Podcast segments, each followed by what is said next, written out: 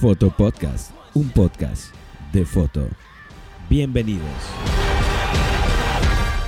Señores, señoras, ama de casa, madre, niño, cualquier persona que nos esté escuchando hoy en Foto Podcast, ¿cómo están? Es un día más, un capítulo más, creo que es el capítulo 12 de Foto Podcast MX. Y señores, yo sé que les gustan los invitados, yo sé que les gusta la información que traen los invitados y a veces unos dan un valor agregado a lo que están haciendo y dar un valor extra de la fotografía. ¿Ok? El invitado de hoy me contactó por vía Facebook y me dijo, hermano, yo tengo un tema que creo que puede aportar mucho al medio, puede aportar mucho a toda esta gente que se dedica a lo que nos dedicamos. Y le dije, ok, cuéntame qué, qué puedo hacer. Y bueno, no voy, a, no voy a hablar más de qué vamos a hablar, mejor que él nos explique un poco de qué va a ser el tema de hoy. Señores, desde Argentina, viviendo en Puerto Morelos, lo dije bien, lo dije bien, solo de la cabeza, ¿sí? Ok, viviendo en Puerto Morelos, Pablo Seijo, señores. Pablo, ¿cómo estás? ¿Cómo estás, Neto? Muy bien, muy bien. Oye, Gracias por la invitación, hermano. Oye, Pablo, este, para empezar, nosotros no nos conocíamos, o sea, no teníamos el gusto de platicar ni, ni, conocernos. Realmente, ahora sí que las redes sociales, justamente parte del tema que vamos a tocar hoy, esto nos llegaron a, a comunicar y acercar, ¿no? O sea, yo acá estando en cuarentena en Mérida, Yucatán, En- y tú en en, Puerto- cuarentenados. En cuarentenados en- estamos los dos. Tú en Puerto Morelos, yo aquí en Mérida, Yucatán. Cuéntame, Pablo, un poco de ti, para que la gente igual sepa, al igual que yo, qué es, a qué te dedicas, cuánto tiempo tienes haciendo lo que haces, qué es lo que te apasiona, hermano. Aparte del fútbol, porque sé que te gusta el fútbol, ya me lo dijiste. Sí, de River soy. El River, el River, ok, ok. Cuéntame Bueno, un te poco. cuento un poquito. Eh, yo soy fotógrafo de profesión, ya llevo casi 15 años en esta profesión. Empecé a tirar fotos cuando estaba la época de películas, de film. ¿sí? Trabajamos Old con school, film. old school ahorita. La verdad era bastante duro. Si Pero es te divertido, ¿eh? O sea, tomando ese tema, yo ahorita me que bueno, ya había escuchado los podcasts pasados, me empecé a meter al film y lo estoy amando, o sea, realmente me gusta La verdad mucho. que desde un lado artesanal eh, es hermoso, es jugar con los químicos, con la exposición, con el shooting también. Ahora en el que experimentas las dos técnicas te das cuenta que en el digital puedes disparar mil fotos y, y y tener no pasa una nada bien. para encontrar el momento perfecto. Claro. Claro, en el film era diferente, tú tenías solamente 36 exposiciones, hasta a veces menos, 15, 10 exposiciones te daban Claro. para ir y tomar las fotos de un grupo o de una pareja o algo. Bueno, Pablo, pero no había chance de, de fallar. pero es eso esa era otra época, ahorita estamos en la era tecnológica. Sí. Es la, en la era moderna y justamente de eso me quieres platicar, ¿no? A ver, cuéntame el tema que vamos a ver hoy, Pablo. Vientos, bien. La idea era comentarte un poquito acerca del marketing para fotógrafos realizado por fotógrafos. ¿Te Eso acuerdas es- que la primera vez que habíamos platicado eh, me habías dicho, sí, qué chingón encontrar a alguien eh, súper profesional, súper pro, con un montón de estudios y diplomas? Y yo te dije, sí, es chingón, está bueno, pero qué mejor si, si lo explica un fotógrafo o alguien que tenga experiencia Claro. en este rubro que es tan tú me comentabas- tú me comentabas- más pequeño Tú me comentabas algo muy, muy claro, que era, no hay nadie mejor para decir sobre el marketing como la persona que lo está viviendo y que vive de eso y lo aprovecha, ¿no? O sea, en tu caso tú, ya sabes. Claro. ¿Te parece si pongo de una vez la, la presentación para que la Dale, gente vea sí, de qué vamos a justo platicar? la estoy, la estoy mirando yo y quería comentarte eso. Si quieren después se las podemos enviar, no hay ningún problema. Este tipo, este PDF que estamos viendo es parte de un taller que voy a dar en, en línea eh, de marketing para fotógrafos, ¿sí? Ahora lo estamos anunciando y lo vamos a compartir acá algunos temitas con, contigo y con la gente que... eh, Perfecto. Pues señores, como les decía, el tema de hoy está perfecto para la gente que se dedica a fotografía de bodas, de marketing, lo que quieran. Vamos a tomar temitas específicos de, este, de esta presentación que nos trajo Pablo. Muy, muy, muy dedicado para fotógrafos. Así que sáquenle todo el provecho del mundo. Toquen a- tomen apuntes. Compártanlo. Sí, Neto, y si tienen preguntas, eh, si quieren escribirme, eh, Claro. por privado, o si quieren compartirnos material o dudas a mí, a ti, eh, nada, podemos generar una comunidad y no hay problema. claro, la, idea de esto, la idea de esto, Pablo, yo te lo había comentado, era que le podamos agregar valor a esas personas que nos están escuchando que puedan llevarse algo más que una plática normal, sino que tengan un poquito de conocimiento que les pueda ayudar a mejorar en lo que ya están haciendo. I Want, cuéntame un poco de I Want, Pablo. ¿Qué es I Want? Bueno, I Want es eh, la marca personal que comparto con mi socia, con Paula. Eh, ya llevamos casi 10 años posicionándola. Hoy en día está posicionada acá en la Riviera Maya, en el Caribe. También tenemos un poco de posición en Estados Unidos, en California en Guatemala y en Sudamérica, obvio, Argentina y Uruguay, ¿no? Pero bueno, nuestro fuerte ahora está acá en el Caribe, aprovechando México del Caribe, sí. Sí, sí, sí. Y esta marquita, bueno, el punto com es I want fotos. I want fotos. Voy a la siguiente, de, la siguiente que tenemos, ¿vale? No vendemos leche, güey. ¿Qué pedo? No vendemos leche. Bueno, eh, antes que nada quería comentarles una anécdota que fue a la que me impulsó como a dar esta, esta plática, eh, que fue lo que me pasó cuando yo entré a trabajar en un hotel eh, all inclusive, no sé si la gente conoce, que son los hoteles todo incluido, donde van muchos turistas de Estados Unidos y diferentes partes de Europa, Canadá, ¿no? Estos hoteles gigantes. Yo empecé a trabajar ahí como fotógrafo, ¿no? Y yo salía de Argentina, venía trabajando hace años en la fotografía, con turismo, y me ponen a trabajar en uno de estos hoteles. Cuando entré dije, uy, qué lindo, qué bonito, todo. Y me tocó la casualidad que uno de mis compañeros estaba vendiendo una sesión de fotos en mil dólares. Cabrón. Eso a mí me abrió la cabeza y me dejó loco. Yo no podía entender cómo había un cliente o cómo existía un cliente con ese poder adquisitivo que quiera comprar una sesión de fotos que no era indispensable y que él no la estaba buscando tampoco, no estaba en su cabeza eh, hacerse una sesión de fotos, ni mucho menos, él estaba vacacionando ahí en esas playas, en esos hoteles, y se encontró con este fotógrafo que se la ofreció, se la hizo, y al final del día, ese mismo día, se la vendió en mil dólares. ¿Qué te parece? Pues creo que es el sueño de muchos, ¿no? sí, a nivel personal yo no tuve la misma suerte. Ok. En ese momento no éramos freelance, estábamos trabajando para otras compañías, pero bueno, eh, no tuve la, experiencia de vender a un precio tan alto, ¿no?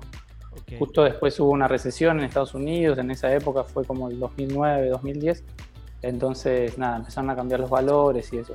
A mí eso me abrió mucho la cabeza en, en un sentido de experiencias y en un sentido personal de cómo empezar a vender mi trabajo de una mejor manera. ¿sí? No solamente centrarme en la parte técnica o en la parte creativa, sino en la parte de las ventas, ¿no? Y de ahí sale un poco esto de no vendemos leche, ¿no? Que, que, prácticamente es eso, o sea, mucha gente se enfoca demasiado en su educación personal como fotógrafo y deja de olvidarse que si no sabes vender no puedes hacer nada, güey. O sea, todo lo que estás invirtiendo en educación para aprendizaje de fotografía, de edición, lo que quieras, en preset, en cámaras, pues no estás al fin y al cabo pues monetizando esa, esa información que ya tienes. Claro, porque a la mera hora si no eh, sabemos cómo vendernos o cómo mostrar nuestro trabajo, cómo posicionarlo, eh, no nos sirve nada todo lo otro. Tener la cámara más chingona, eh, hacer un muy buen producto, tener mucho carisma con la gente, también que eso vale. Eh, si no sabemos cómo mostrarnos, cómo posicionarnos, la verdad está, está difícil. Vamos a avanzar con... Claro. Estamos hablando, vamos a hablar un poco entonces de estudio de mercado. O sea, desde esa anécdota, ¿cómo empiezas tú a darte cuenta de, todo esto? O sea, ¿cómo es que, que, pues ahora sí, ¿qué, qué, te dejó esa, esa anécdota, güey? De ver que lo... No, a mí me abrió la cabeza porque yo vengo desde Sudamérica, de Argentina, y, allá no está muy valorado el fotógrafo, ¿sí? Eh, la gente no se hace una sesión de fotos, eh, dos, tres sesiones de fotos cada año, como pasa en Estados Unidos. Eh, como pasa acá en México, ¿sí? Entonces en Argentina, en Sudamérica es mucho, no, llama al primo, no, el fotógrafo, le vamos a pagar un poquitito, o sea, más cuando yo empecé, ¿no? Hace 15 años. Entonces es un poco más difícil y a mí no me entraba en la cabeza eso, que, que podía haber llegar un cliente que tú le puedas vender una sesión de 400, 500 o 1000 dólares, ¿no? O ni hablar un paquete de bodas eh, caro, mucho más alto, un precio más alto. Estoy checando eh. acá que dice lo de estudio de mercado, que obviamente es una parte muy importante en esto, ¿no? sí, entonces para meternos ahí en el temita, lo, lo que yo propongo eh, para empezar, para cualquiera que está empezando o que quiere amplificarse en, ese, en este tema, eh, sería primero definir un objetivo, ¿no? Eh, definir un objetivo en tema del estudio de mercado, ¿no? ¿Qué, vamos a vender? ¿A dónde lo vamos a vender? ¿Y a quién lo vamos a vender? En este caso podemos plantarnos en Mérida, ¿no? En la región de Mérida. Tú que estás allá y dices, ok, voy a ofrecer, en nuestro caso, foto y video, ponle para las bodas, foto, video, sesiones, y lo voy a ofrecer en la zona de Méridas y por ahí aledañas, no sé, si quieres eh, Progreso o alguna otra zona que quede ahí un poquito más cerca, ¿no? Ok. Y lo que voy a hacer es empezar a analizar mi competencia también. Ok. Que esto es, es desleal. Algunas personas entrando en conflicto. ¿Por qué, ¿Por qué analizar la competencia desleal? O sea, ¿por qué sería desleal esta parte? Y porque yo como fotógrafo no puedo hablarte a vos nada neto y preguntarte ah, okay, ya, ya te cuánto estás cobrando. Claro, claro, claro. O sea, no es, no es lo mismo llegar y, oye, ¿cuánto estás cobrando para saber cuánto cobro yo? Claro, para saber si cobro un poquito más barato o un poquito más alto. Claro, efectivamente. Entonces, bueno, pero bueno, las grandes empresas y en todo el mundo lo hacen, ¿no? Se supone que el mercado es, es un mercado abierto y que hay que...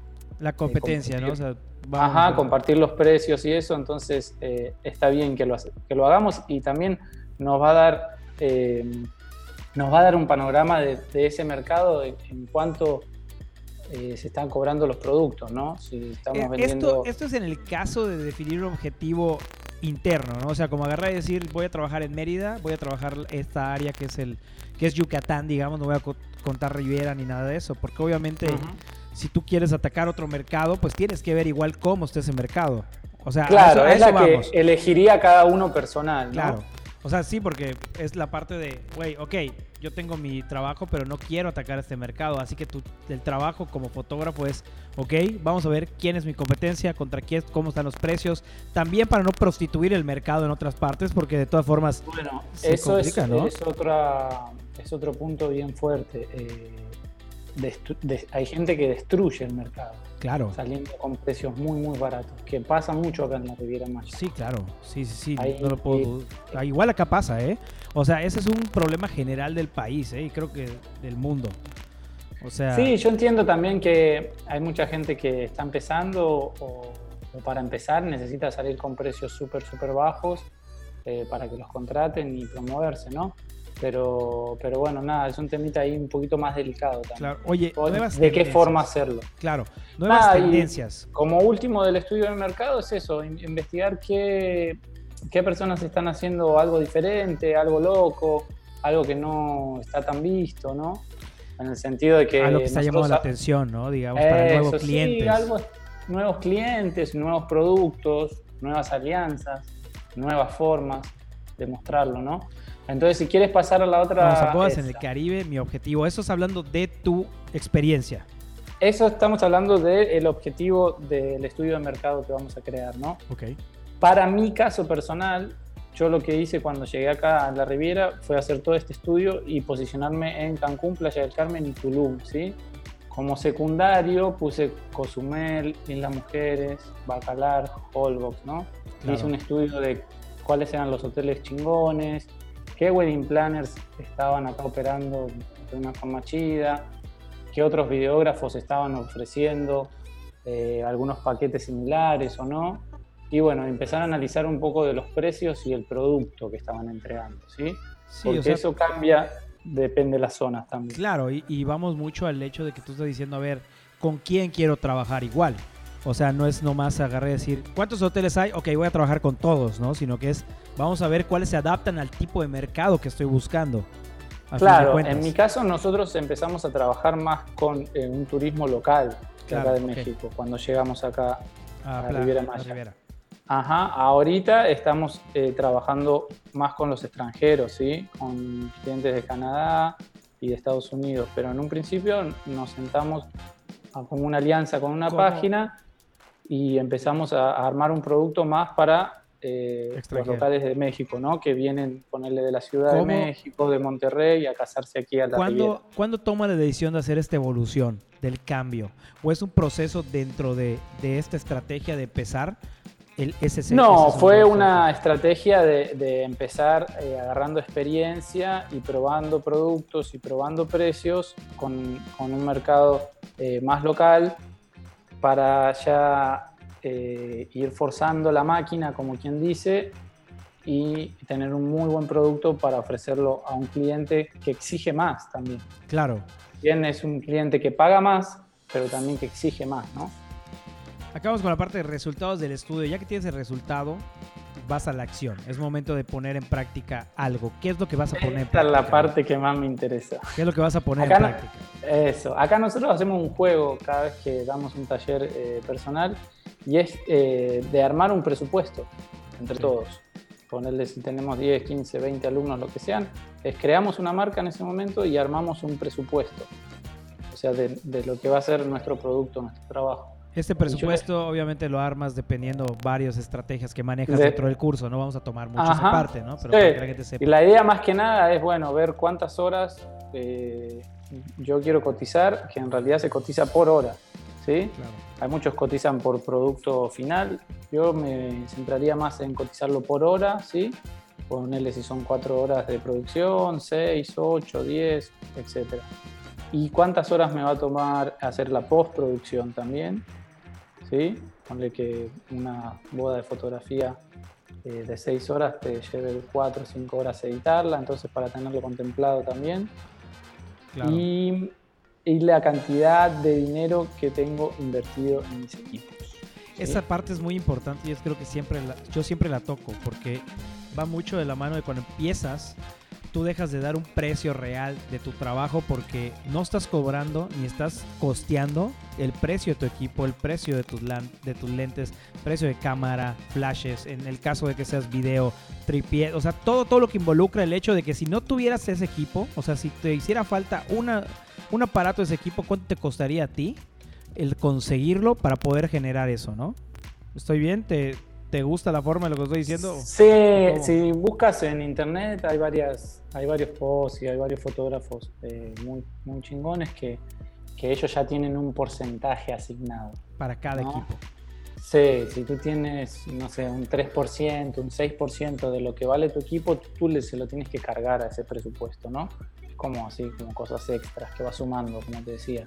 La cantidad de horas, ponerle, si armamos un presupuesto ahorita rápido, podemos establecer, no sé, para poner un número, mil pesos la hora de trabajo, 500 pesos de postproducción y sumarle un poquito más dependiendo si tengo un equipo eh, full frame, si tengo un equipo 4K, ¿no? si tengo una DSRL o si tengo una mirrorless, si tengo lente Sigma Art o si tengo... La calidad del material y todo lo que va a usar, claro. Y, más la experiencia, ¿no? Entonces ya para unas 6 horas de producción de un evento, de una boda, tú ya tienes ahí unos 7 mil, 8 mil pesos para empezar, ¿no? Claro. Ahí después tú te pones a ver si quieres hacer algún descuento o no, si quieres bajarlo, hacer alguna promo, que eso lo vamos a hablar ahí un poquito más al final. Vale. Wedding Photography. Esta es tu página web, ¿no? De la... Es el .com que hablábamos al principio, sí. Está montadito en una plataforma que se llama Squarespace. Muy buena plataforma, eh, muy sencilla de usar muy este, fácil, muy visual. Tiene costo como todo lo que vale la pena, así que... Tiene este, unos costos casi de 10, de 12 dólares eh, por, mes, pero tiene muchas herramientas de SEO, que es de posicionamiento, que son muy interesantes, que también las vamos a ver al final. Eh, que nada, a mí me gusta porque visualmente te pega y ayuda. Bueno, ahí les comentaba lo de los paquetes, esos son los paquetes viejos que tenemos, y precios, ¿no? Eh, diferentes cositas. Ahí nos adelantamos. Mira la última la placa que venía. ¿Esta? No. Eh, armemos un presupuesto entre todos. Pero bueno, ya lo armamos antes. ya está, ya saben cuánto tiene que cobrar. Ya se acabó. Éxito en ventas, no, no, vendemos leche. Bueno, la parte de ventas la vamos a saltar, Neto. Ok, perfecto. Sí, es un poquito más complicada. Lo más importante que podemos resaltar es que tenemos que ser conscientes que nuestro producto juega con los sentimientos del cliente, ¿sí? Claro. Eso para mí es lo más importante a la hora de vender y de vendernos, ¿sí? Que nosotros el material que estamos registrando para el cliente le va a tocar algo sentimental. Entonces, si nosotros somos conscientes de eso, podemos forzar determinadas tácticas de venta para elevar nuestro precio. Claro. Y para igual cerrar ventas, que es la, parte que estamos buscando. Para cerrar ventas también, sí. Sí, sí, sí, sí, ¿Me sigo para adelante? ¿Sigo vendiendo? Dale. ¿Hasta cuándo llego? ¿Equipo de venta? No. Si quieres podemos eh, platicar algo del equipo de venta. A ver, comente equipo de ventas. Yo personalmente me gusta trabajar con dos, tres personas, ¿sí? una dedicada más al cierre y otras personas más dedicadas al posicionamiento, ¿sí? como un community manager o algo así. Y nada, eh, todo esto forma un equipo. ¿sí? Hay mucha gente que sé que trabaja sola, individual, que de su casa hace todo. Sí, que hace la venta, va, fotografía, hace la edición. Le marcan y él dice, en un momento le paso al fotógrafo, deme dos minutos, ahorita está ocupado, está en una junta con un cliente, deme dos minutos, ahorita le marca. Ok.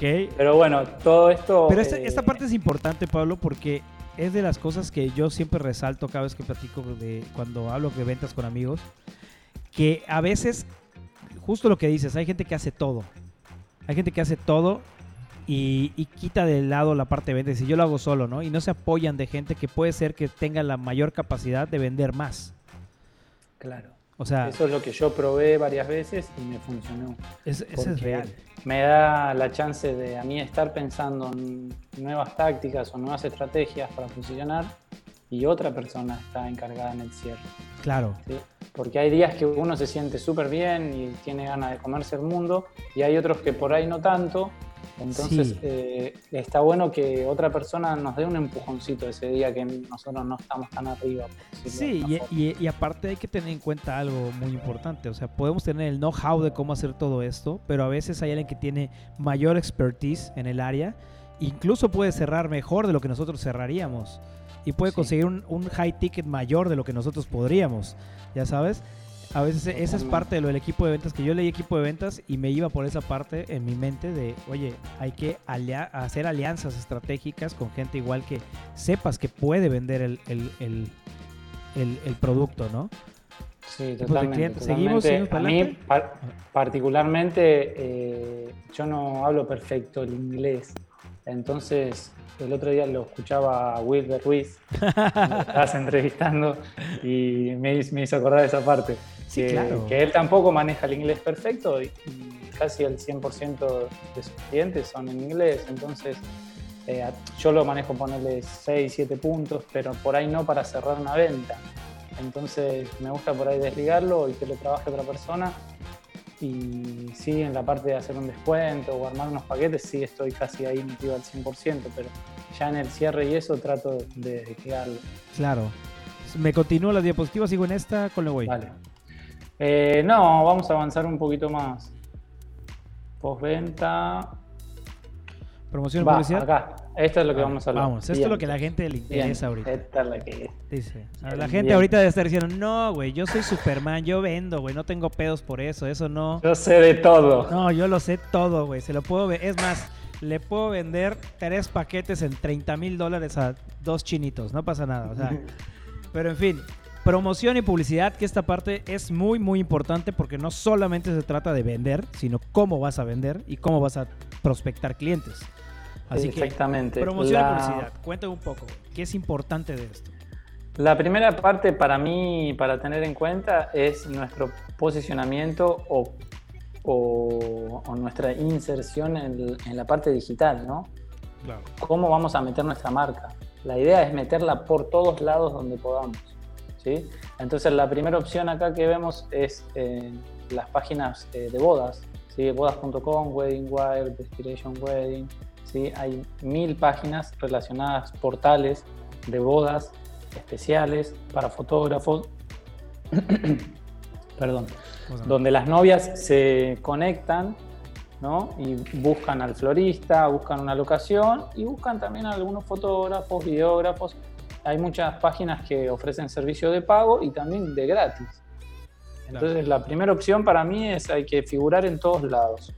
¿sí? Después pueden, pueden hacer un análisis más puntual de si les conviene más pagar o no una membresía en una de estas páginas, ¿no? Ya eso va a gusto más personal de cada uno y de experiencia. Sí, claro, y qué tan, tanta efectividad tenga para él, ¿no? Totalmente.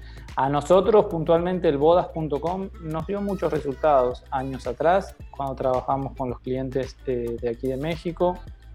También nos trajo uno o dos clientes internacionales, de Colombia, de Brasil, que se van a casar acá. Entonces, por el momento no funcionó, trabajamos con ellos 3, 4 años. Wedding Wire también la probamos un tiempo, además para Estados Unidos, pero mm, ni. Y bueno, si se ponen a listar hay, hay muchas páginas. Otra de las páginas que son interesantes también eh, son la comunidad de fotógrafos, ¿sí? Fearless, MyWeb y hay otras eh, comunidades también eh, que son membresías. No traen tantos clientes, pero si tenemos... mi perro se está volviendo loco. No preocupes. Numa, Numa, Numa. Nosotros estamos igual acá con, con, perros, así que estoy, me he salvado de que no he ladrado el mío. Así que si ah, escuchan perritos, no se preocupen, estamos en home office, señores. Sí, Oye, tú comenta lo de no, te ha traído tanta efectividad la de Fearless, My Wet y ese tipo de cosas, pero yo creo que las tienes porque te da, pues ahora sí que ese, pues estatus, ¿no? O sea, igual.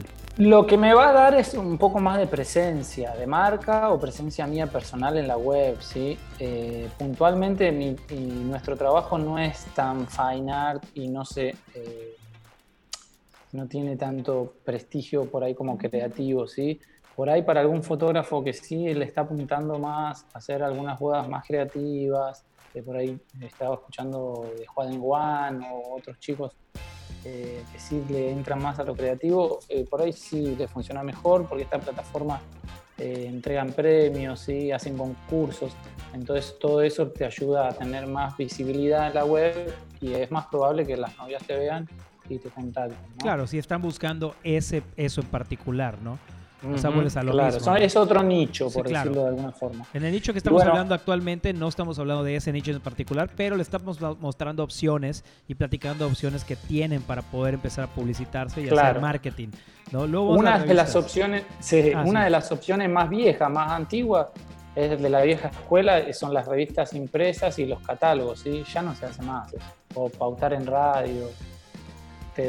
¿Revistas has probado en algún punto? ¿Sí llegaste a probar? En Dominicana salimos en unas revistas, en Argentina creo que también, eh, Montevideo. honestamente, honestamente, ¿hubo, ¿hubo respuesta o fue como que... Nunca lo vas a saber. Ese es el problema, ese es un problema grande. Nunca lo vas a saber. O sea, para medición, las revistas impresas, los catálogos no son como que una buena fuente de medida de si está funcionando la publicidad, pero es una fuente de posicionamiento. Claro, porque hoy en día no tenés el factor de la impresión, ¿no? Claro. Es lo que pasa con lo digital, de las estadísticas, que vamos a hablar ahí también al cierre. Bueno, y la última parte de promo, venta o publicidad que puse acá es la de las expo, expo bodas. No sé si ahí en Mérida están realizando o realizan. Se realizan cada año, se, realizan como dos o tres al año. Ok, ¿y les da resultados? ¿Sabes algo? Hay gente, bueno, eh, ejemplo mío y, de experiencia personal, este, sí se da resultado a la gente que va. No sé qué tan, qué resultado tan favorable sea. En mi caso, en una ocasión, ya lo conté la otra vez, me habló un tío y me dijo, sí, este, este, Me están cobrando más barato acá en la Expo Boda. Agárrelo, tío. No le puedo, no le puedo igualar el precio. Porque literal me pasó el precio, cuánto le estaban cobrando. Y te voy a ser sincero, estaban cobrando creo como 10 mil pesos fotografía y video y 12 horas. Y dije, no hay forma alguna que entre mis costos, el equipo y lo que manejo pueda costear eso. Ya sabes, o sea, pueda agarrar esa cosa y me pueda salir benéfico. Claro. Así que preferí pues optar por decir no. Sí, sí, sí, sí, sí, claro, totalmente. Hablando un poquito de la parte más medible que estamos hablando ahora ya metiendo Sí, esta es la parte que más nos interesa, ¿no? Ahora la del marketing digital, ¿no? La de, la de posicionarnos un poquito con nuestras herramientas que tenemos al alcance, que es el Facebook y el Instagram, hoy como súper fuerte, ¿no? Y nada, la idea es que puedan llegar a armar una campaña de marketing, ¿sí? En el caso de que no sepan cómo hacerlo, pueden asesorarse o investigarse. ¿Por qué una campaña? Porque yo digo eh, que no nos cuesta nada sentarnos un día, una mañana o una noche y armar una estrategia de cómo nos vamos a mostrar, o qué vamos a ofrecer, o qué promociones vamos a crear para los próximos dos meses, tres meses, claro. o para este mes de pandemia. No nos cuesta nada tomarnos dos, tres horitas de pensar y ver y analizar y ver la competencia y ver alguna ¿Sabes qué pasa? Muchos se van. Hay, acá hay una cosa muy, muy importante que la gente posiblemente no sabe si no está metido en el área del marketing. Facebook, Instagram ya no funcionan de forma orgánica. O sea, Facebook e Instagram ya no funcionan de forma orgánica como tal. Pensaríamos que sí, pero un 90% de las publicidades que tienen efectividad, que acá vamos a ver, aparte de inversión por mes, se logran con una inversión. Porque la, el orgánico en Facebook bueno, no estoy tan de acuerdo contigo. ¿No, ¿no estás tan de acuerdo? el algoritmo cambia cada dos segundos, o sea, es el eh, detalle. a, partir de julio del 2019 eh, desposicionaron Instagram y uno o dos años atrás desposicionaron Facebook. ¿Qué quiere decir esto? Que solamente el 10% de tus usuarios ven, tu publicidad. Claro. ¿Por qué hicieron esto? Para que pagues publicidad. Claro. Ahorita, e, eso a nivel orgánico. Ahorita no estoy de acuerdo contigo porque creo que hay otras formas también de hacerlo orgánico y hacerlo un poquito viral, ¿no? Ah, claro. Ya cuesta un poco más de cabeza. Sí, claro. Hay que pensarlo un poco cuando, más. Cuando voy, cuando voy a Antes por ahí era más fácil. Cuando voy a la parte de, de orgánico, me refiero a, ¿te acuerdas antiguamente que ponías un post e inmediatamente tenías reacciones y toda la gente lo veía. Quitando ese, ese porcentaje y dejando en el 10%, la realidad es que el algoritmo de Facebook, bueno, igual tú me dices es que estás equivocada ya, pero lo que yo sé es lo siguiente, ya sabes. Así que eres un bobo. no, lo que yo sé. Para llevarte la contra. ¿no? no, no, neto, ¿qué te digo? Parece, parece este, narrativa de fútbol. Así, no, ¿cómo dices eso? No, fíjate que lo que yo sé de Facebook es, en cuestión de esto, es que Facebook maneja su algoritmo de tal forma que lo que el público ve sea del agrado del público. Limitando un poco la parte del marketing como pasaba antes, que yo ponía un post de ventas y automáticamente la gente lo veía por lo mismo que era el porcentaje del 10% ahora que ve tu gente, antes lo veía el 99%. ¿Ya sabes? A, eso, a eso voy más que nada, con la viralidad, ¿no? O sea, el contenido dentro de tu tus posts, tus fotos, tiene que ser de gusto del público. Claro, más que nada empezó a aplicar para la fanpage. Exactamente. Para las páginas, ¿sí? No tanto para los usuarios. Entonces, nosotros, que usábamos mucho nuestra fanpage para vender, para promocionar, casi sin publicidad, teníamos mucha reacción y un día me di cuenta de que no pasaba nada. ¿Cómo puede ser? Y bueno, investigando y viendo y hablando con colegas, eh, llegamos a esta conclusión de que si no pagás, no existís. Claro. Viene un poco por ahí. Ahí te doy la razón. no, sí, claro, que vamos por esa parte de cuánto vamos a invertir por mes, que es una parte esencial en todo el marketing de lo que sea, güey. O sea, de lo que sea. lo que digo es que, que animémonos. Yo aprendí mucho como prueba y error con estas plataformas, en Instagram y en Facebook. Entonces digo, bueno, este mes de abril le voy a invertir, no sé, 100 pesos. Es lo que tengo. Voy a hacer un posteo para todo Mérida o para tal zona de Mérida con tal promoción o con tal publicidad a tal eh, sector, sí, a tal público determinado y, y después lo voy a analizar y voy a ver qué resultados me dio, ¿sí? No necesariamente cuando hablamos de presupuesto todo el mundo se queda, wow, no, no tengo presupuesto yo. No tengo Y 100 piensan mil hay- no tengo Claro. 100 mil dólares para invertir ahorita y llegar a todo un el millón mundo. de pesos, claro. como Coca-Cola. Oye, algo- algo que quiero hablar que- Podemos invertir un poquitito. Cuando quiero hablar de presupuesto, bueno, esto igual y tú me dices lo contrario. En si cuando quieres segmentar en un público americano, en Estados Unidos es más cara la segmentación que en México. Claro, depende de la zona, depende de la competencia, eh, depende en qué plataforma. Eh, Esto sí. lo estoy comentando como parte de la gente que quiere invertir 100 pesos y llegar a la gente de Estados Unidos como mercado. Obviamente la efectividad va a ser mínima porque el costo por lead o por prospecto es mucho mayor que lo que costaría comprar acá un lead en México. Depende qué segmentación Claro. también, ¿no? No es lo mismo que pautemos para eh, mujeres de entre 20 y 40 años, que pautemos para mujeres de entre 20 a 22 de tal ciudad o de tal pueblo nada más, ¿no? Entonces eh, va a variar mucho. Por eso yo les invito a que empiecen a probar y empiecen a jugar con todas estas herramientas que tienen. Sí, y experimentar por ahí con poquito dinero y en zonas que son no tan pobladas, ¿no? No grandes metrópolis, que van a empezar a ver resultados sorprendentes, yo creo. Perfecto. Si quieres, nos podemos meter en la otra Claro, ya estamos aquí. diapo, en la de Dream and Draw. Ok, me sigo. Ah, en la Estas otra. son. Sí, sí. Y a lo último vamos a ver esa, la de Alianza Futuro. Me salgo de aquí. Todo esto, sí, yo mientras voy pasando un chivo. Todo esto lo vamos a ver en un taller que voy a impartir online de marketing para fotógrafos, ¿sí? por fotógrafos, eh, todo mucho más detallado y pautado y con seguimiento. ¿sí? Yo los voy a ayudar a hacer campañas y a segmentar públicos ¿no? y a armar propuestas eh, un poquito más interesantes. ¿sí? No solamente eh, publicar 20% de descuento en abril, ¿no?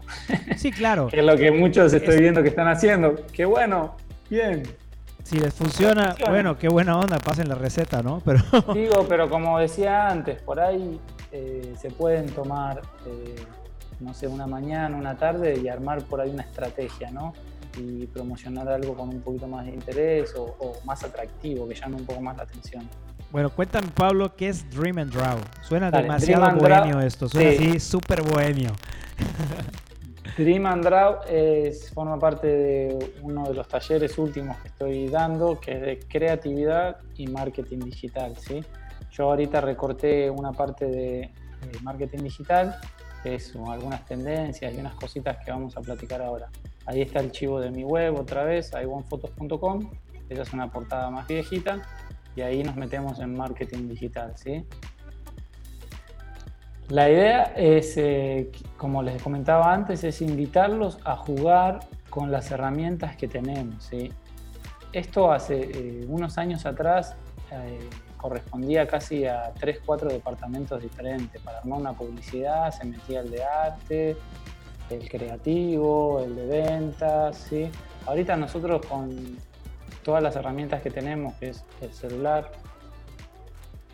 fotógrafos, somos fotógrafos, hacemos contenido de video, tenemos una facilidad para andar compartiendo cosas instantáneas, casi blogs y en diferentes plataformas, que es inmensa. Entonces, la idea es tratar de aprovecharlo.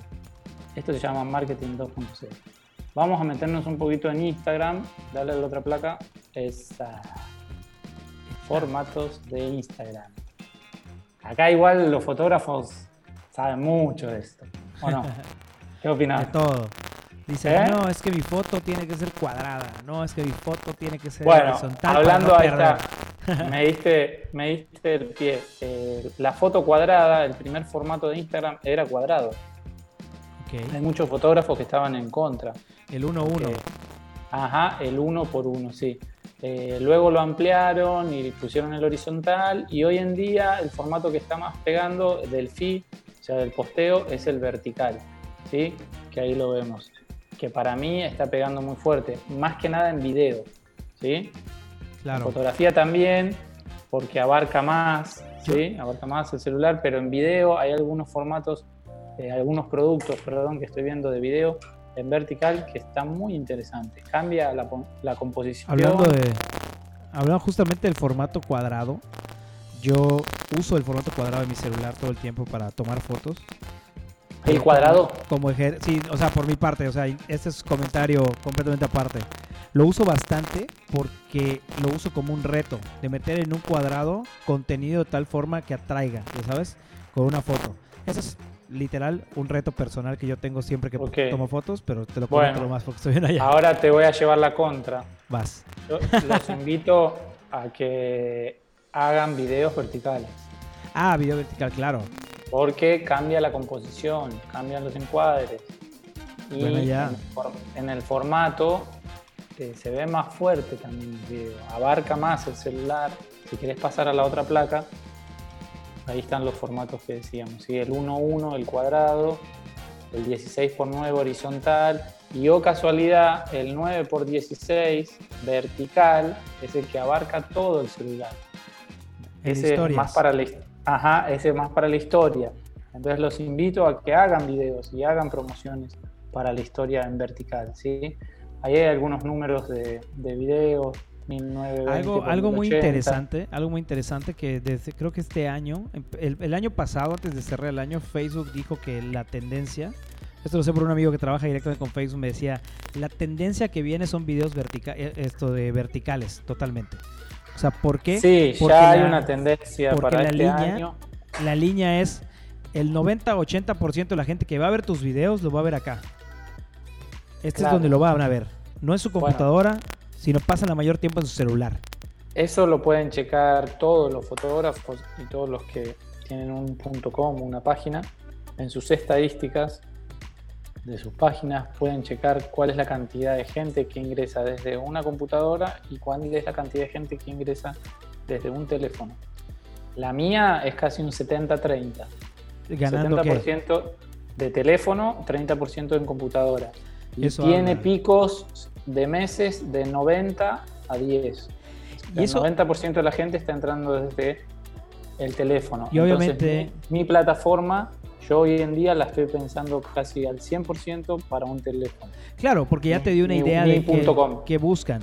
O sea, tú ya viste, o sea, es lo que tienes que aprender a leer tus números igual. O sea, es aprender a leer tus números para decir, ok, mi mercado me está viendo aquí, es el lugar donde tengo que estar. Si no, va a pasar como la gente que sigue en, revista y tele, ¿no? O sea, no conoce las redes sociales claro, y obviamente su mercado va pasando y pasando. Eh, ir eh, checando las estadísticas, no digo todos los días, pero bueno. Acá eh, justamente pusiste esta placa, me diste el pie. Yo pongo esta placa y dejo que la gente empiece a conversar. De hecho, te voy, a decir algo, te voy a decir algo. Yo la vi hace rato porque pues obviamente me pasaste la, la presentación para checar. Y le empecé a ver y me puse a analizar. Esto es Facebook Messenger. Ok. Esto es WhatsApp. Ok. Esto es Instagram. Ok. Esto es Facebook. No sé qué estoy viendo. Ya sabes, ese fue mi, momento. Para, ¿Qué estoy para viendo? Hablarle a la gente que no está eh, viendo las diapositivas o las pantallas. Estamos hablando de eh, las historias. ¿sí? La historia de Instagram, la historia de Facebook, la historia de WhatsApp y la historia de Messenger. Yo cuando, el momento que puse esta, esta foto, no sabía que Messenger tenía una historia aparte. Yo tampoco sabía eso. Pensé que era la misma de Facebook. no, ¿No es la misma? O sea, te juro que pensé que era como una adaptación ahorita que dijiste esto. Sí. O sea, hasta, me hace, hasta a mí me hace ruido a veces la historia de WhatsApp. Eso igual. ¿Para qué? ¿Para qué? ¿Por qué? Tanta historia. Bueno, hay gente me he tocado eh, platicar con ellos en varios talleres y cursos, más que nada por ahí los que hacen eh, repartos de comida o otro tipo de servicios, por ahí más del día a día, me dicen, yo subo una torta que estoy preparando o una cena, un almuerzo como publicidad en la historia y me caen 3, 4 clientes. Entonces por ahí es válido, ¿no? Depende del mercado en el que trabajemos.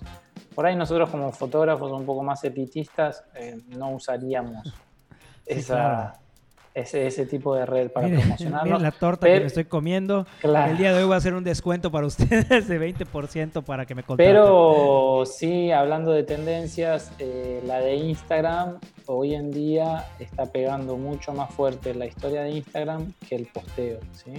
Ah, ok. Eh, la gente le está dando mucha más atención a la historia que a los posteos, eh, porque hoy en día la historia también posiciona en las búsquedas. Antes la historia solamente la veía tus usuarios Ok. o algún usuario que entra a ver tu perfil forzadamente y entra a tu historia, si tienes tu usuario abierto. Ahora las historias están eh, posicionando en la parte de búsqueda también. Entonces, si tú tienes una historia muy, muy buena, a mí me pasó y experimenté con una foto de una playa X y tenía casi 500 vistas, 700 vistas. Duda. Una historia Uso de, uso de hashtags dentro de las historias de Instagram ayuda en el posicionamiento. Sí, ayuda. No tanto como al principio, pero ayuda. El hashtag ayuda más la locación. Es que como comentaste la parte de en búsquedas apareces, pues obviamente mi mente fue, ok, entonces los hashtags puede ser que tengan que ver con esto. Es, la, es lo que me pasó por la mente. Ya sabes. Este, era, era lo que yo pensaba ahorita que, que me lo comentaste. Creo que estamos teniendo un poquito de problemas técnicos de internet porque Pablo como que está congelado en este momento. Deme dos segunditos para ver qué está pasando en este preciso momento. Pablo, ¿me escuchas? ¿Me escuchas? ¿Me escuchas? Como que se cortó la señal. Gente, discúlpenme, la verdad este estamos a merced del internet en este en este mundo virtual. Este, ya Ahí regresaste. recuperamos, Ya pero regresaste. te veo un poquito ahí. Yo igual te veo, te veo como un poquito lento, Pablo, un poquito lento, como que se va perdiendo la señal. Como que viene y va, como que viene y va, no sé si Hola, hola, Neto. Hola, hola. Recuperamos. Ya regresamos, ya regresamos. Lo que pasaba es que le estoy Bien. comentando a la gente que pues estamos a merced del internet porque no nos podemos ver personalmente y estamos pues viviendo este martirio de, de las malas conexiones de internet de México.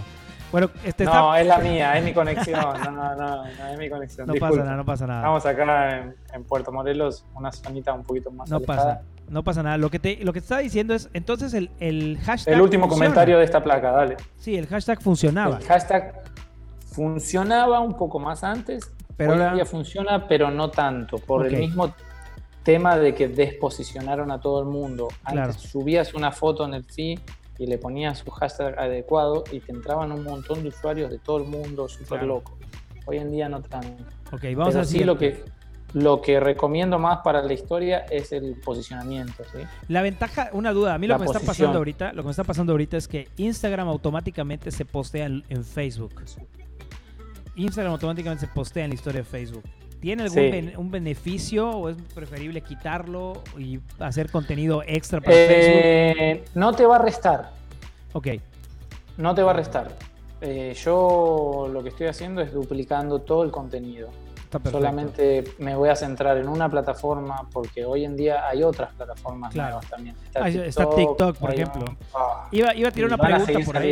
Iba a tirarte una pregunta por ahí, pero creo que no es ni siquiera como que el tema en este momento. Así que vamos con No. SEO, que es... Vamos a meternos en SEO. Si Search la gente sabe de lo que estamos hablando, es Search Energy Optimizer.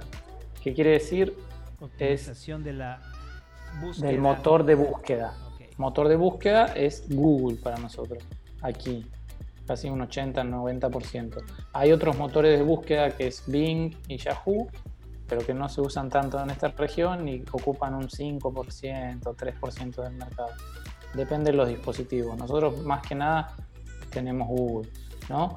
Y el motor de búsqueda es eh, cómo los clientes nos van a buscar en Google eh, o cómo vamos a aparecer nosotros como web en, cómo va a aparecer nuestra página en la web, ¿sí? Entonces, si el cliente va a buscar fotógrafo de boda en Mérida, ¡pum! Ahí se va a activar el motor de búsqueda, ¿sí? Y nos va a posicionar nuestra página en los primeros listados o en los últimos, depende, ¿sí? Eh, en este caso hay muchas herramientas que podemos buscar y analizar eh, profesionales, hay mucha gente que se dedica a posicionarnos orgánicamente en las primeras y segundas páginas sin pagar publicidad, pero bueno, le tenemos que pagar a una persona para que construya nuestra web de una manera inteligente y responsiva que se adapte a la plataforma y que nos haga posicionar arriba. Pero es, es la parte de la- importante, ¿no? O sea, es, es importante eso. Si te vas a dedicar a esto, pues hay que invertirle. O sea, Hay que ver Sí. dónde va la inversión, ¿no? Más que nada aquí en nuestro destino, que vienen muchos clientes de otras partes que son del, del mundo que son bien lejos. ¿sí? Por ahí para clientes más locales y más cercanos, por ahí no hace falta. Claro. Eso a nivel gratuito. Y una de las herramientas más chidas o más chingonas que yo descubrí este último tiempo es Google Ads. ¿sí? Que es que es estas plaquitas que estamos viendo, ¿sí? Que es, nosotros vamos a destinar un poco de presupuesto y armar una campaña, si vuelves para atrás la, una diapo para atrás, esa. Vamos a destinar un poquito de presupuesto a una campaña, ¿sí? Y vamos a armar una campaña dentro de Google Ads que es bastante fácil y Google lo que va a hacer es nos va a mostrar en los primeros 3, 4 resultados, que son los de pago. Claro. ¿sí? Los que están más abajo no son los gratuitos, ¿sí? Los que están más abajo usualmente son los que posiciona el público que está buscando tu, tu marca. Exactamente. Que vuelves es un a la parte. posicionamiento orgánico, ¿sí? Y este es un posicionamiento pago, el de Google Ads. Y vamos más que no- nada a la parte que tú decías, que hay gente que se carga de construir tu página de tal forma que puedas aparecer entre los primeros. Obviamente, pues Searching Engine Sí. tiene que ser muy bien, muy bien hecho. Pero es un trabajo que hay que hacerlo casi todos los días. Porque tú le puedes pagar a alguien para que te posicione y dices, ok, yo quiero ser el más chingón en Mérida, le voy a pagar una fortuna a este güey para que me posicione en mi página primera como fotógrafo de Mérida, pero si, si no la siguen trabajando casi todos los días, esa página desposiciona. Wow. ¿sí? ok. Entonces, uno de los factores que tiene Google es, es esto de Google Ads, de publicidad, ¿sí? que te abres una cuenta, es muy fácil, te ayudan a hacer campañas y publicidades y tú puedes destinar un presupuesto en 10 días, en 15 días o en un mes de no mucho dinero y cada vez que el cliente ejerza una búsqueda en el buscador, en el buscador de Google, vamos a aparecer nosotros ahí primerito. Y si el cliente le da clic a nuestro anuncio, Google nos cobra a nosotros. Si no le da clic, no nos cobra. ¿Sí? Ah. Entonces es interesante para analizar. Ahí hay una gráfica de nuestra web y si ves un pico altísimo, te das cuenta de que ahí pasó algo. Sí, claro. Viene como súper chato, chato, chato, ¡pum! Y hay un pico. Ahí nosotros en esos meses, junio, julio y agosto, invertimos unos 500, 600 dólares de publicidad en nuestra .com y nos entró nos entraron muchísimas solicitudes y, Cuando- tuvimos mucha respuesta. Duda rápida.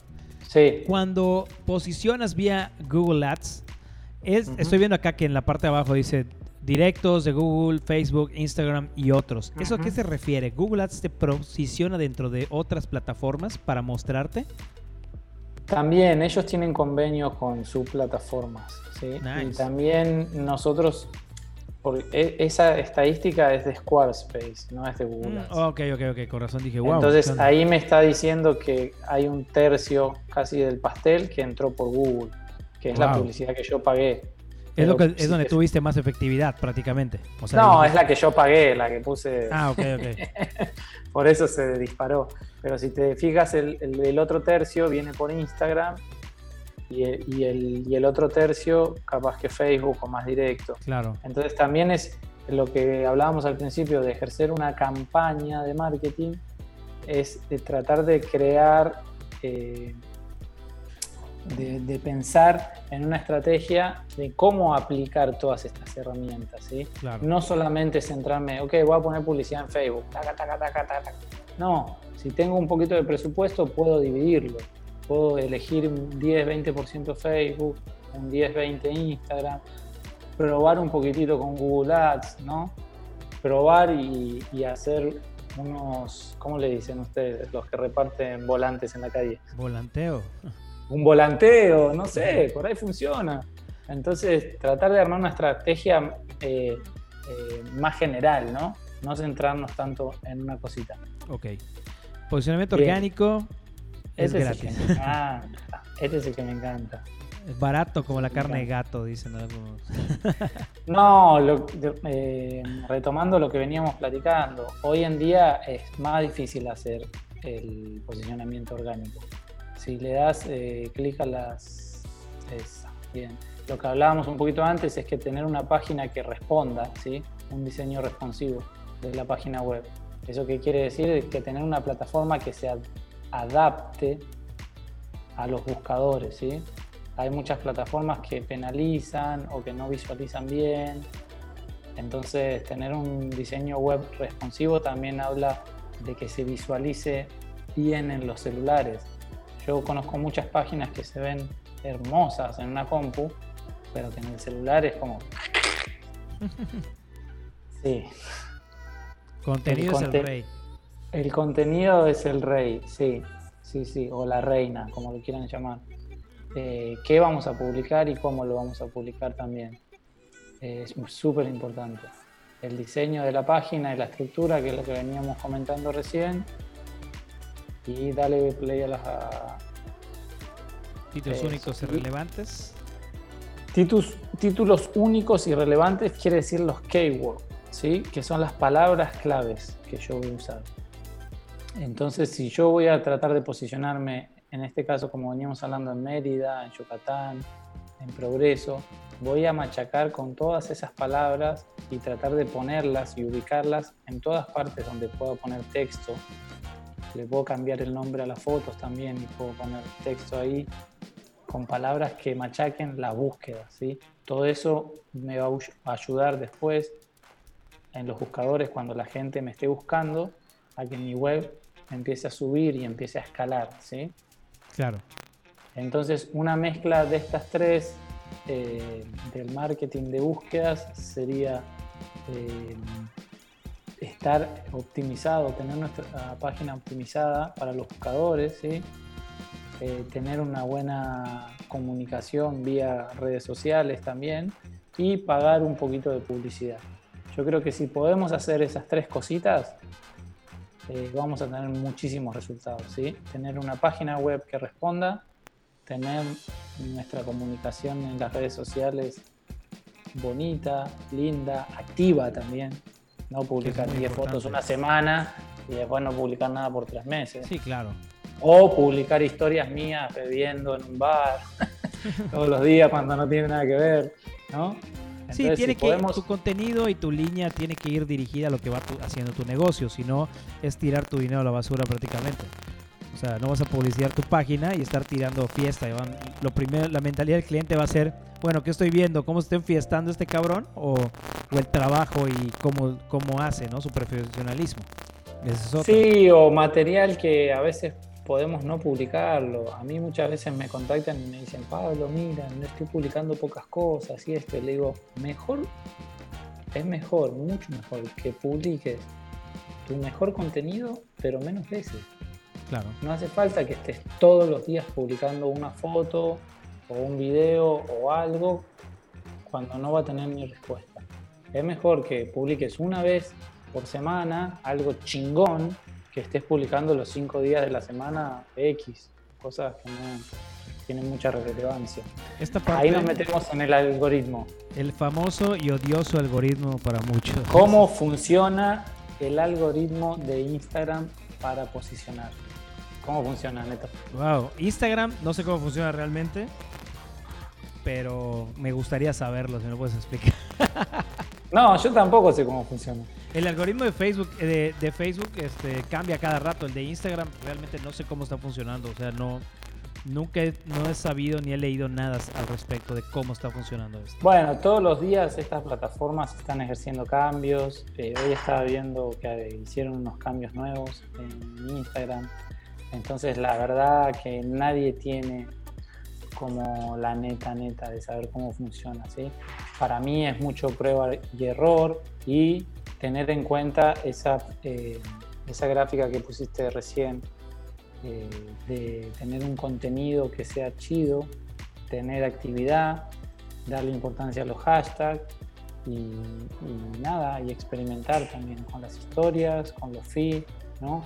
Generar contenido que sea contenido de calidad. ¿sí? Ahí vemos los tres ejes del feed de Instagram. Interés, Uy, te fuiste. No me salió, no me sale. Estoy dándole uno y solo me sale uno. Interés y ya. Yo lo tengo por acá. ¿Cuál tienes? ¿Cuál tienes? Tenemos... ¿Qué tenemos? ¿Qué tenemos?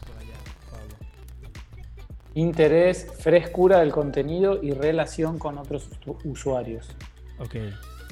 Entonces, lo que veníamos hablando, de tratar de, que genere un interés fuerte, ¿sí? lo que estamos publicando, de que sea fresco, fresco quiere decir eh, eh, que hay muchas cositas que se publican del día y que cosas que pasaron, que por ahí son más interesantes y no tienen tanta calidad. Mucho como fotógrafo nos pasa que si no está perfecta la toma y que si no está chingón la edición y esto, no lo publicamos.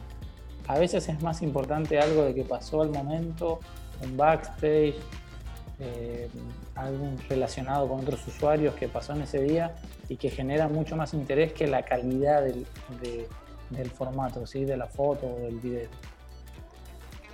Instagram Stories. Bueno, y esto ya lo quemamos antes, lo que veníamos diciendo de las Instagram, ¿no? No, que hay muchas formas de ponerle hashtag, locaciones, emoticones. Yo creo que funciona mucho hoy en día es cuando podemos etiquetar a otro usuario o a otros usuarios. Nosotros como fotógrafos tenemos eh, la suerte de trabajar ese día de la boda o, ese día del evento con muchos otros colegas.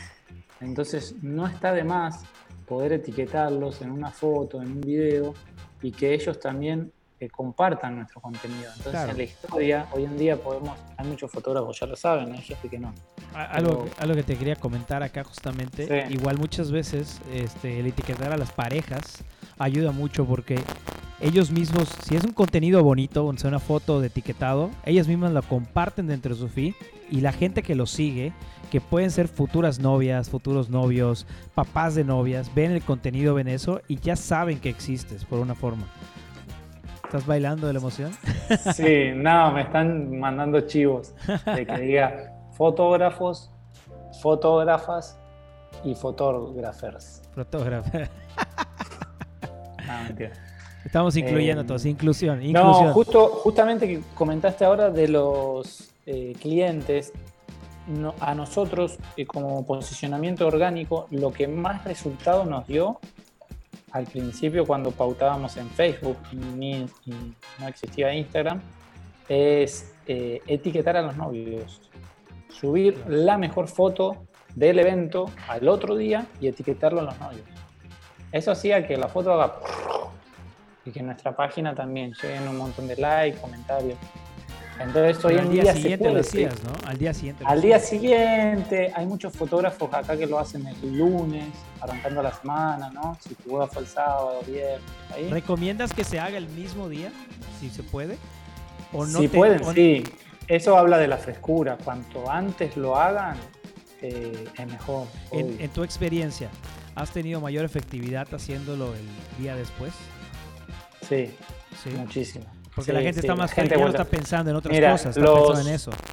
Los talleres que, hemos dado aquí en Riviera Maya de video, de workshop de video y de fotografía, esa misma noche nosotros subíamos un video de, hecho con cámaras de profesionales de los talleres en la historia de Instagram. Y la gente se volvía loca.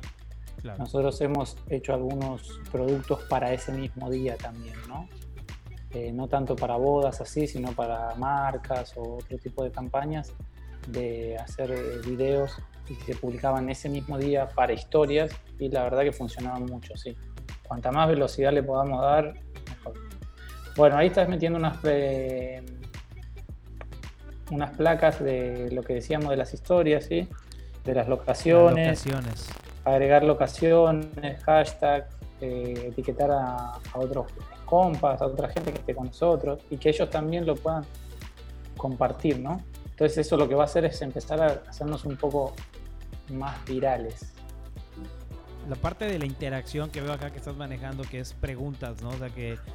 Waiting for the bus, bueno, esas son unas cositas nuevas, ¿no? Que salieron ahora. Claro. Podemos generar... ¿La has aplicado para probar? Eh, la hemos usado dos o tres veces con algo del trash de dress y algunas cositas muy puntuales. No soy muy fanático yo de hacerlo. Creo que funciona más para algunos perfiles más personales, pero lo pueden probar. Yo creo que si la idea es que abrir otro canal para que el cliente pueda contactarse con nosotros, ¿no? Y ese no está de más, eh, es interesante, porque pueden generar eh, cualquier tipo de pregunta, como ¿qué paquete te gustaría? ¿Te casarías en la playa? ¿O te casarías en la ciudad? ¿O te gusta más este ramo? ¿Te gusta más el otro? Entonces hay muchas cosas con las que se puede interactuar que, que depende de la cantidad de usuarios que nos sigan también, ¿no? Y la interacción que tengamos se puede dar resultados. Luego tenemos hashtag, que ya lo habías platicado, los hashtags eh, que hablábamos que sí eran efectivos para historias. Y pues realmente, pues la gente que busca topics en particular, sí le sale esto, ¿no? Es parte de. Sí, yo creo que este último tiempo lo desposicionaron un poco. hace uno o dos años atrás que nosotros estábamos volando mucho dron aquí en la Riviera, cada vez que poníamos Mavic Pro DJI, posicionaba la historia, pero mil vistas o más, no me acuerdo. Eh, y la verdad, yo en mi cuenta personal no tengo muchos seguidores. Ahorita estoy llegando a unos 3.000, 3.500 y sí eh, se disparaba mucho la cuenta. Yo después lo seguí haciendo igual y no, no funcionó. Bien, para ir cerrando este tema, Neto, aquí es lo que comentábamos antes, que es tiempo de pagar para jugar, dice. ¿Qué quiere decir? Es que si no pagamos publicidad, eh, más que nada para cuentas de empresas, no vamos a tener visualización, tanto en Instagram como en Facebook. Cada vez es más difícil hacer un posicionamiento orgánico hoy en día, ¿sí? Cada vez lo están desposicionando más porque ellos que son unos cracks de la publicidad y de la estrategia, lo que quieren es que invertamos, que paguemos. Claro, sigue siendo un negocio. Es un negocio y cada vez eh, es más grande para una sola persona, para nuestro amigo Mark. Entonces, él está operando eh, Instagram, Facebook y WhatsApp. WhatsApp, dueño de todo ahora. Sí, bien, ¿cómo lo ves? Pues eh, para ir cerrando, Neto, vamos a cerrar esto. nos metemos en la otra en la, primera en la primera diapo, que está, en la primera presentación que está. La última parte, que es eh, la que dice Alianza Futuro. Alianza Futuro. Ya para ir cerrando este podcast, igual, Pablo, ya estamos. Es, está poca madre haber platicado esto contigo. Este, yo me llevo un aprendizaje muy chido del día de hoy. Y vamos a platicar esto que sigue ya para ir cerrando esta plática que estamos teniendo. Alianza Futuro, cuéntame.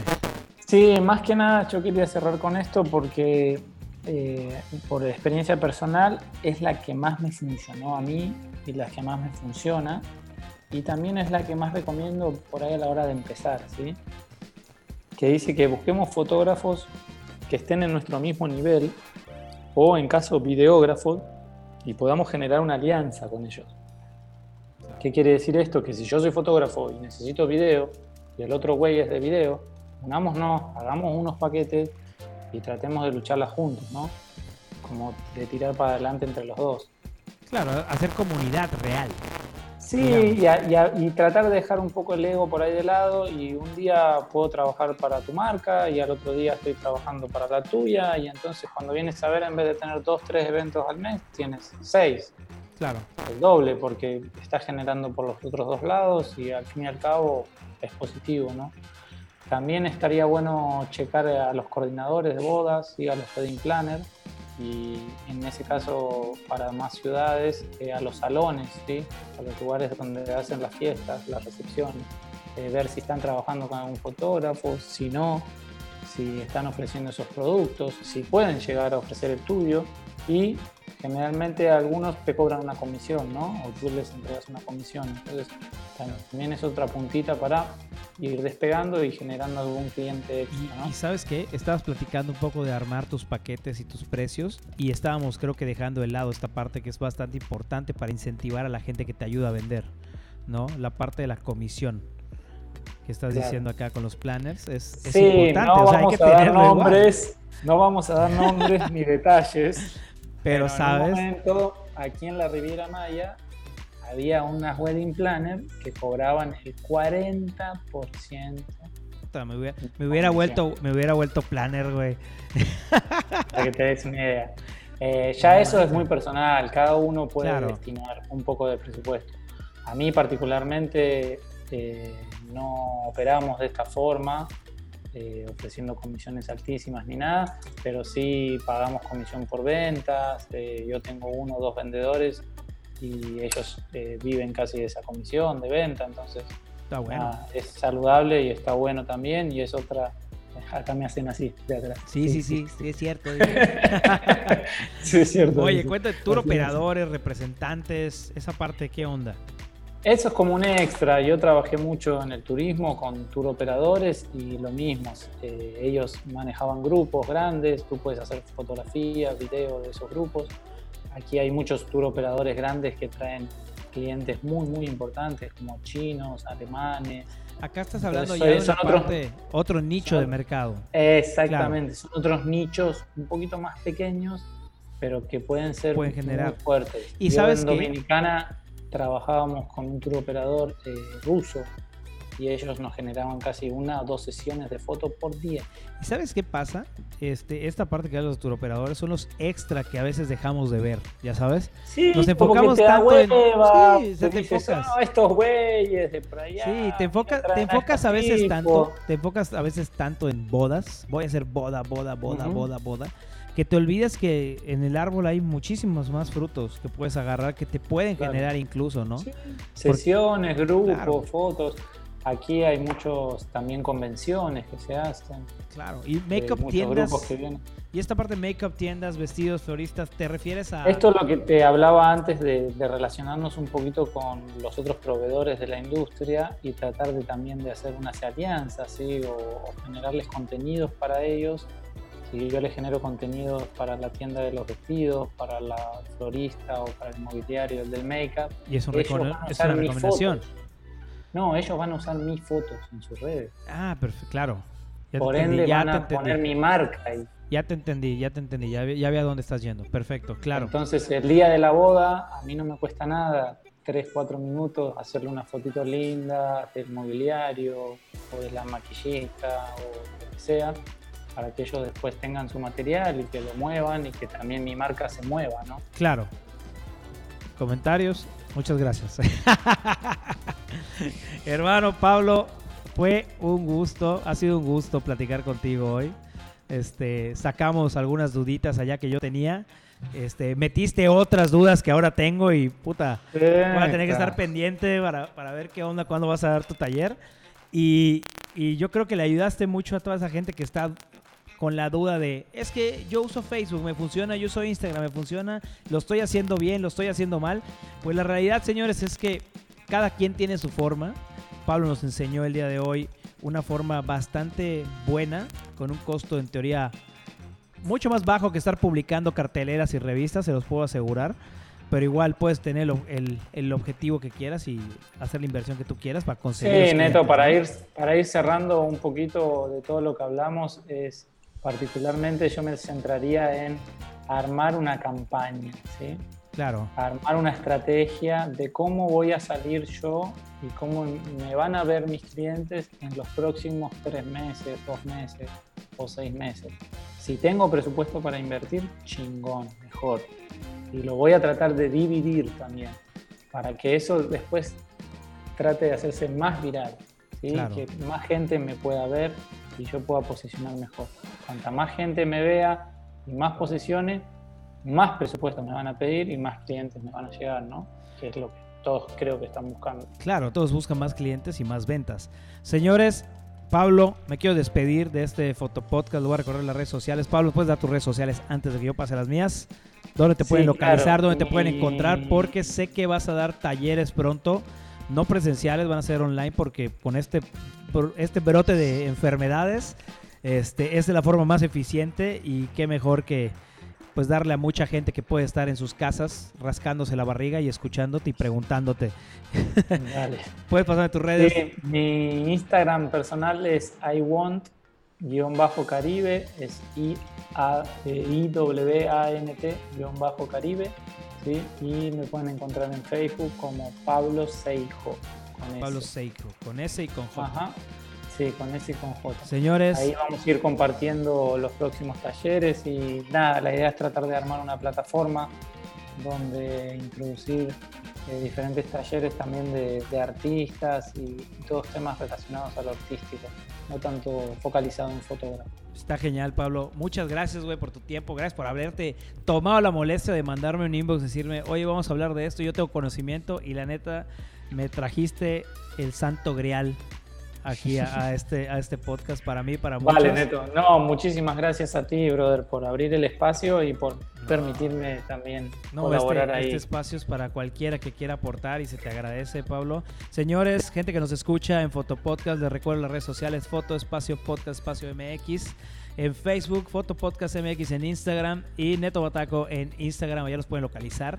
Ha sido un gusto estar con ustedes. Espero que nos vean en la siguiente capítulo de Fotopodcast. Pablo, muchas gracias. ¿Quieres cerrar con algo para ya irnos? No, hermano, muchísimas gracias. Nada, ya saben, lo que comentábamos antes. Si tienen alguna duda, me pueden escribir a mí personalmente por inbox o a Neto y los ayudamos con lo que gusten. Allá los, los direccionamos contigo, Pablo. Gente de Fotopodcast, gracias por este tiempo que nos dedicaron a escucharnos. Esto fue todo. Nos vemos la próxima.